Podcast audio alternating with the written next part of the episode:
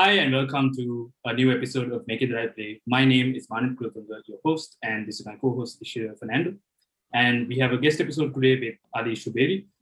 Um, hi, Ali, how are you doing? Just, uh, just want to check in. Yeah, yeah, thanks so much for having me, guys.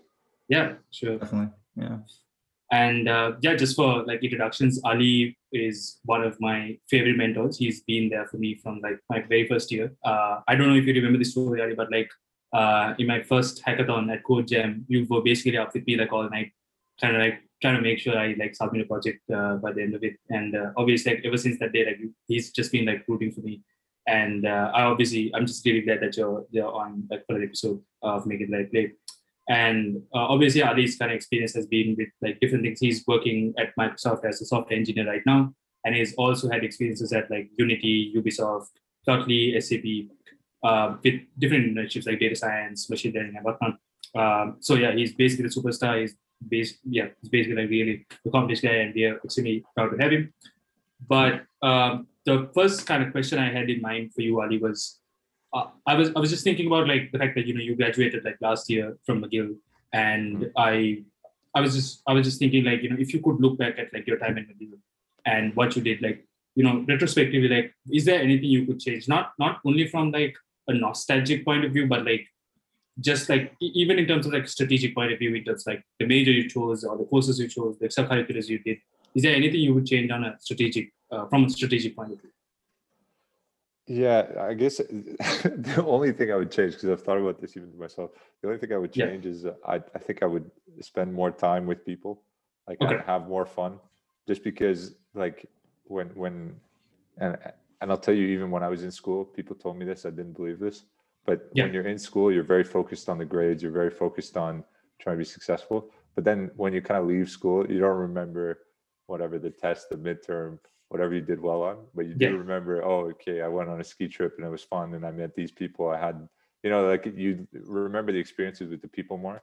So that's the only one thing I would change. But in terms of like the uh, the university strategizing. I think, yeah, there's not much I would change. I think like try. Oh, I want. I guess it's just general advice, but in university, one thing that I found useful is just sample like a lot. Like try different things. Go to consulting competitions, like as you were doing. Go to go to hackathons. Go to whatever. Like anything you see, just keep going to these things so that you get a better sense, and then it helps kind of narrow down where you want to go in the future and kind of strategize better. Yeah. That's it. That's it. Um, something I was a little curious about was like you know you chose to do like electrical engineering, but like a lot of your your internships and everything were like you know software or like data science, and I was just wondering like what your experiences were in terms of like like you know choosing these things and like why why did you think you gravitated towards that? Um, sure. Yeah. Yeah, yeah, for sure. So I, this might come down to like more McGill based advice, but so when yeah. I first joined McGill, I was at uh, I joined as a software engineer. Oh right. So I, okay. I came in the software engineering program, and then uh, I think after my first year, I switched into computer engineering. Gotcha. And then, or sorry, my second year, I switched into computer engineering. Then at the end of your second year, you can declare for the honors uh, electrical engineering program. And then uh, at the time, I thought, okay, if I go into honors, it'll be uh, it'll be nice because everyone will think I'm like super smart and like whatever. It just like boosts you on the resume. So I thought, okay, right. it's better for me to go into honors. And then so I switched from computer eng to electrical eng. But at the same time, okay. when I went into electrical eng, I already had it in my head that all the so just background on McGill is the courses that you get to take. Uh, you, in your final year, you have seven technical complementary, so you can choose your courses, which is like uncommon in uh, the engineering degrees in, in Canada. Yeah. So I knew that all those seven courses, I'm going to take CS courses, but then I'd still have to take some uh, circuits courses or some uh, extra physics courses and stuff. But so yeah, it was primarily because I wanted to go into the honors program, but also okay. because the honors program offered a little bit more flexibility into uh, what courses you could take. So, like for example, uh, in the electrical engineering program, you could go and take CS courses at a graduate level, or you could take electrical engineering courses at a graduate level. So they just give you more options. That's kind of why I sw- switched. I wouldn't recommend it honestly. I think it it makes it harder to go down the CS path, but uh, yeah. gotcha, gotcha. Yeah. Kind of sounds like my experience with physics. Like, uh, I, oh, you don't know this, but I majored in physics kind of for clout. not gonna lie. No, okay. So I didn't really have like a very strong direction when I got into college, and I was like, okay, physics is the most interesting thing, and no one looks smart, right? Looks good on our resume, right? I majored in. I, I, it was absolutely horrendous experience. I had to work every like every minute. Like I had to just yeah. It was it was just work. It was just a lot of work for me because I'm I, I was a bad physicist. But you know, I made it out. But I definitely while I was there, I took like you know a ton of CS. Like I like secondary major in CS or whatever, right? right. And it, that was kind of like it was yeah, a regret maybe, but it was it was cool to do it at the time. But yeah, focus is a shift, and I think a lot of people don't realize that. But so you know, did you do? You said math and physics. You did. I did physics and CS. Physics and CS. Okay. Yeah, okay. yeah. I, I like CS much better because mostly okay. because the major actually helped people. But yeah.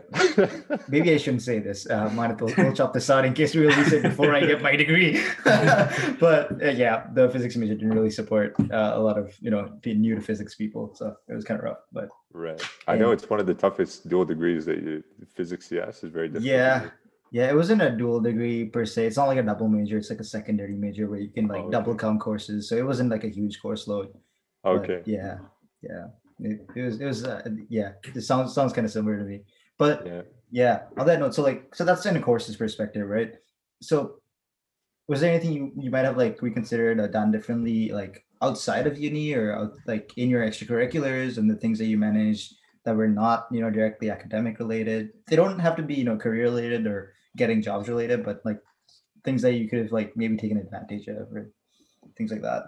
Yeah. So one thing I, when when I was in university, I tried to be involved in as mm-hmm. many clubs as possible. So I I tried to like I I was involved in a lot of different organizations at the same time because I was that was like something I, I wanted to always just be grinding, always be working.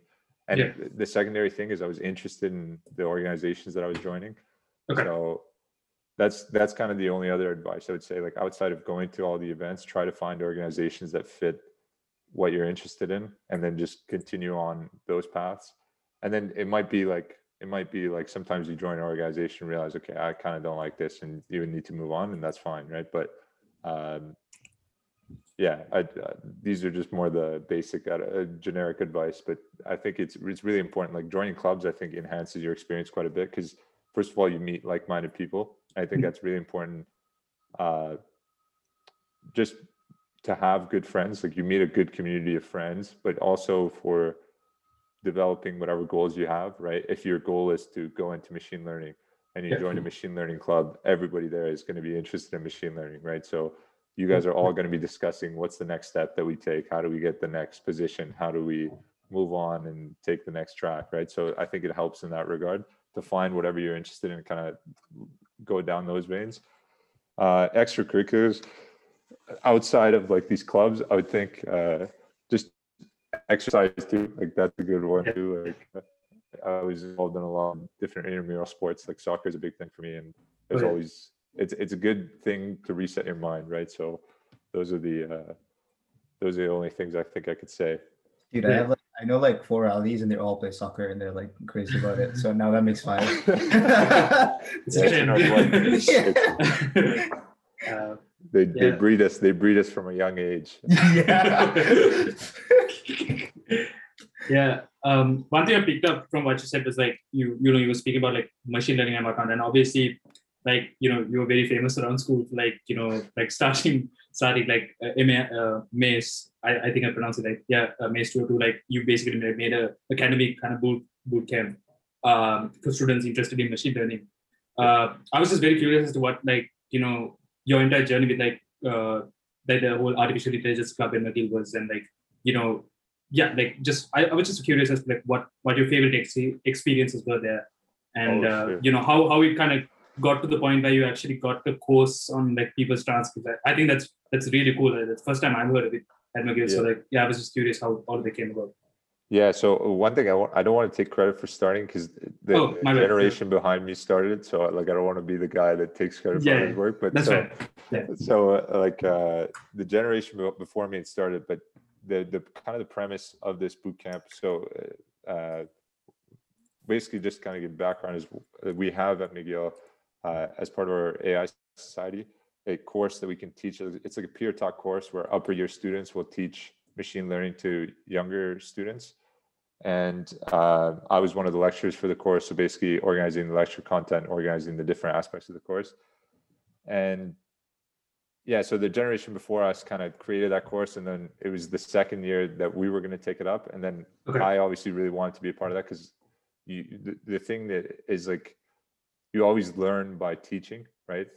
when you have to teach something and you know that people are going to start asking questions and poking holes in your understanding, then you're going to be really studying hard because now you don't want to look yeah. like an idiot, you know? Right? Yeah, so, yeah, yeah, yeah. So, uh, yeah, the experience there was super great. Like, uh, yeah, like, uh, so the premise actually, uh, why we thought the boot camp was important, and this kind of goes more as advice of people if they want to get interested in machine learning or move into machine learning, is like, we thought it was important at a young age to introduce people to concepts of machine learning or different uh, aspects of it, just so you have an understanding of what it is, right? Because even something that we saw in like Montreal and some uh, a reason that I was able to get some of the roles that I was able to get is uh, there's a there's a lack of talent in ML, but there's a lot of demand. Like people really want ML engineers, but sometimes it's not as easy to find those types of people.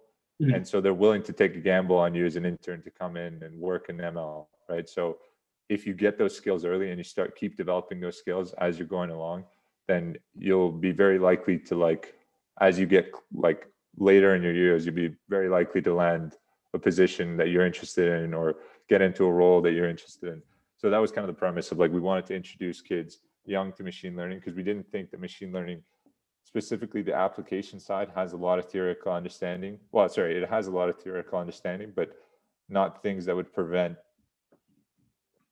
kids from being able to pick it up, right? Like you can pick it up and play with it and train data set and whatever and have a good result, but you might not know exactly how everything, the intricacies, how everything works. But yeah, that was the premise. And I, honestly, just, just to speak, like most rewarding experience, I think that was one of the most rewarding experiences because we were teaching like every semester, we were teaching an actual course like of 30 students and you have assignments, you have TAs, and I don't know, it was a, it a really cool experience. So yeah, yeah, I, I can imagine what the logistics involved look like.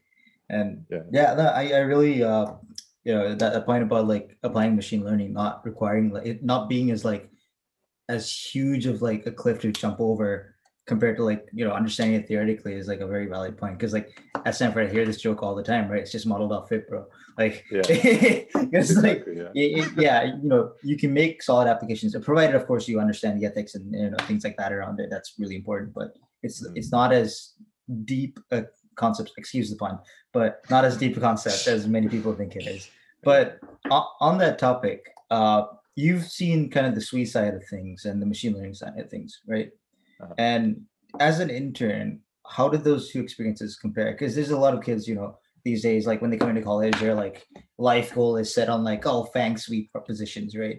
But right. I don't see as many, uh, even even at Stanford in California, I don't see as many going into data science roles.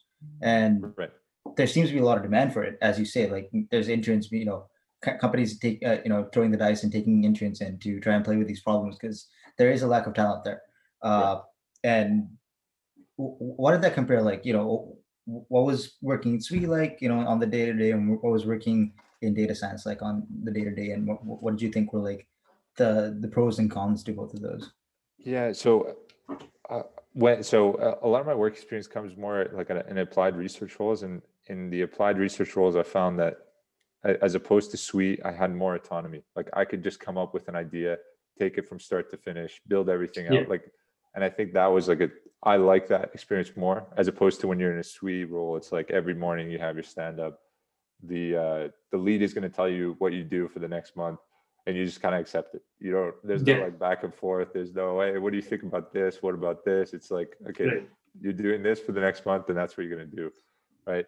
And so there, there's definitely differences in the roles, but uh, um, yeah, it's just like what you like more. I don't know. Like even the thing you were mentioning about Stanford, I'm, I'm curious why kids don't go into uh, ML based roles uh, but I'm not sure. Is is there a big focus in Stanford to go into FANG? Is that like the FANG? Yeah, the... yeah. Like, dude, like my freshman dorm, like I don't know, pretty much everybody just tried to get into FANG. Uh, yeah. it, yeah, everybody was FAANG SWE because I think mostly it was like a like cloud and b slash money. Like they pay really good money down there for SWE right. positions and not that great for it's not that great for data science positions. Right. But I feel like kids like I don't know the, the few people, uh, quite a few people that I met, like who came out of like uh, a you know sophomore summer experience uh, at one of the FAANG companies. They came in like, yeah, like I got a bad manager, like I didn't really get to work that much. They kind of treated me as a to-do list, whatnot, like blah, blah, blah things like that, yeah. right? and like, yeah. honestly, like for me, it was like kind of like a what did you expect kind of thing. Uh, right. Like it, it seemed like you know you're small fish, big pond, or yeah, small fish, big pond kind of thing, right? Right. Um, but I don't. Yeah, I don't see there. There, there's a sizable population going to data science roles, and there's there's kids out there doing it. But right. it seems like a lot of them they'll take ML courses, but they'll end up in SWE positions, right? Right. And yeah. it, it, just seemed like there's like this whole like climate of navigating to that kind of stuff. Yeah, I, I think, think. Sorry, go ahead. My bad. Mm, no, no, I, I, was just, but I, but I've heard personally is that like a lot of people feel like they have to do like a master's degree and like you know right. like specialize like further to like actually like land these roles. That that's the kind of like mis- at least the misconception that was there initially because uh, and even people who pursue data science internships they're very worried as to whether they actually land like a full-time role uh, even right. at these big companies. That that's what i've heard personally at least yeah. Yeah.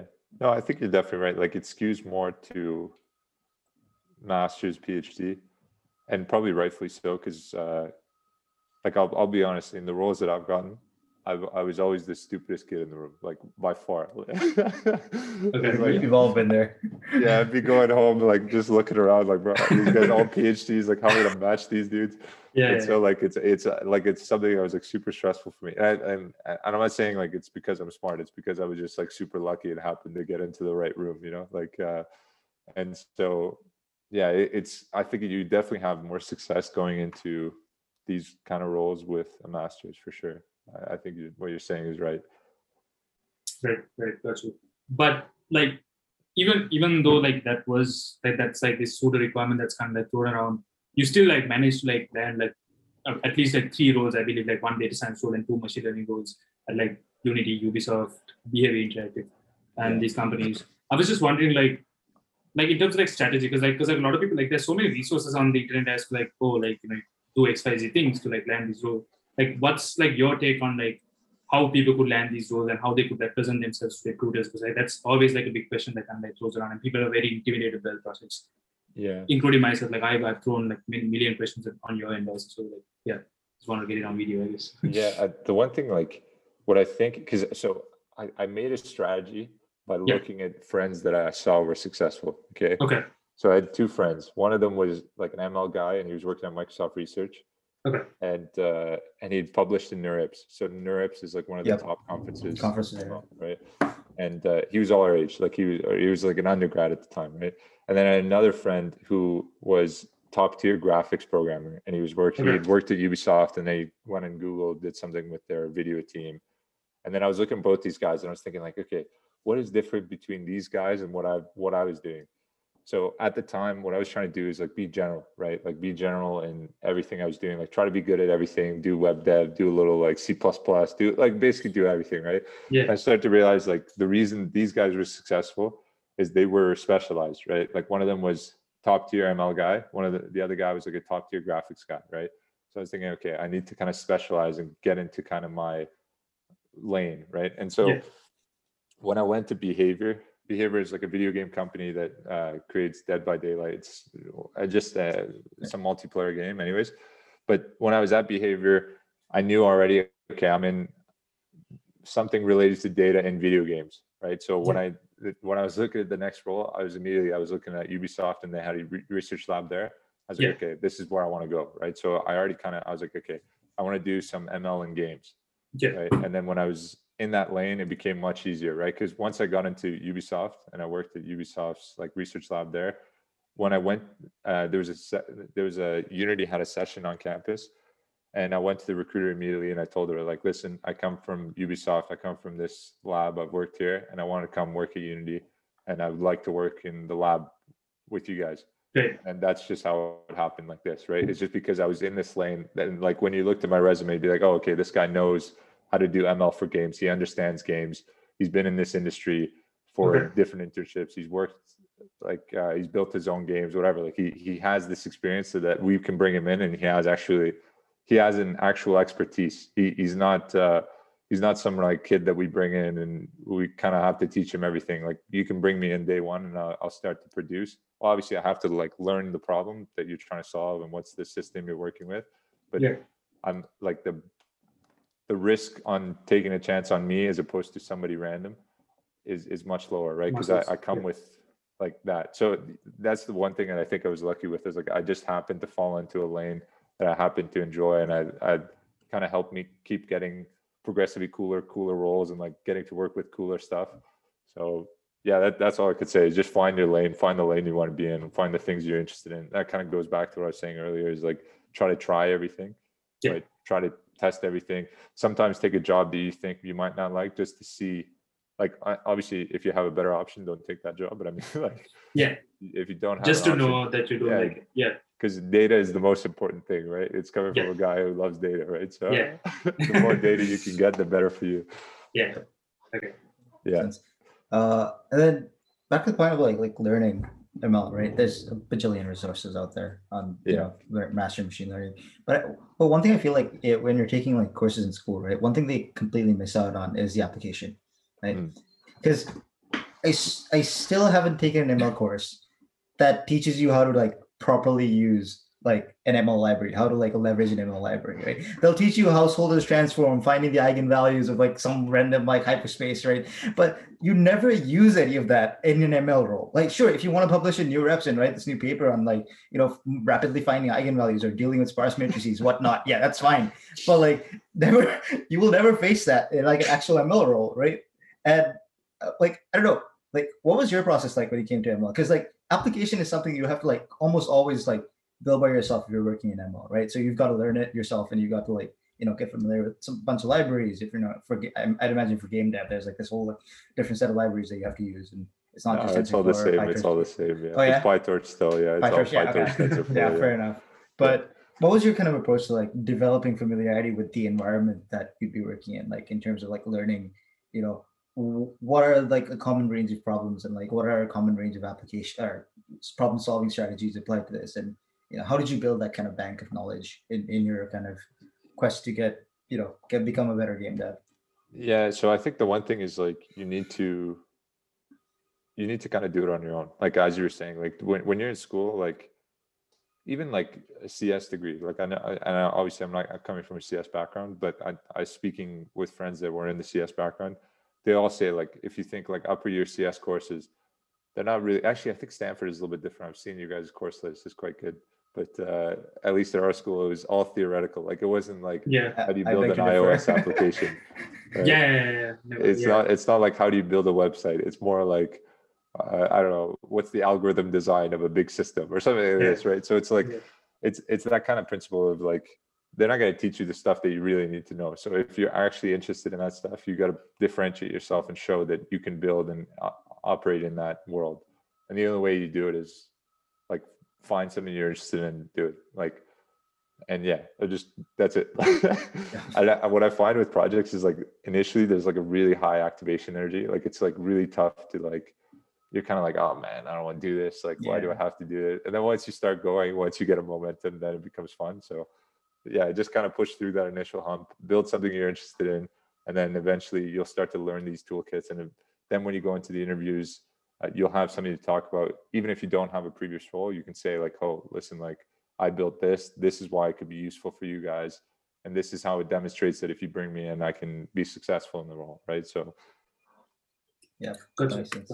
Yeah, like I, I- can relate to that. Like, so I'm guessing you had like some like game projects yourself that you, you know, you worked on yourself and, you know, it was, it was like one of your kind of steps in, in, in your ladder uh, to getting into these roles. But like, yeah, like I'm working with like some computer vision stuff and like getting started on it is definitely the hardest part. But once you like, once, once you find, you have to find a problem that's interesting to you once you get working on it. But once you get there, it's kind of like downhill almost in the effort amount of effort required because you know the problem starts getting deeper and deeper and it, it's a little more interesting that way. But yeah, definitely that's, you. that's super cool what are you Yeah. working on what's the project So I work in a bunch of computer vision for conservation uses. Uh, Okay. So you have you heard, you've heard of iNaturalist, right? Uh, no, I haven't.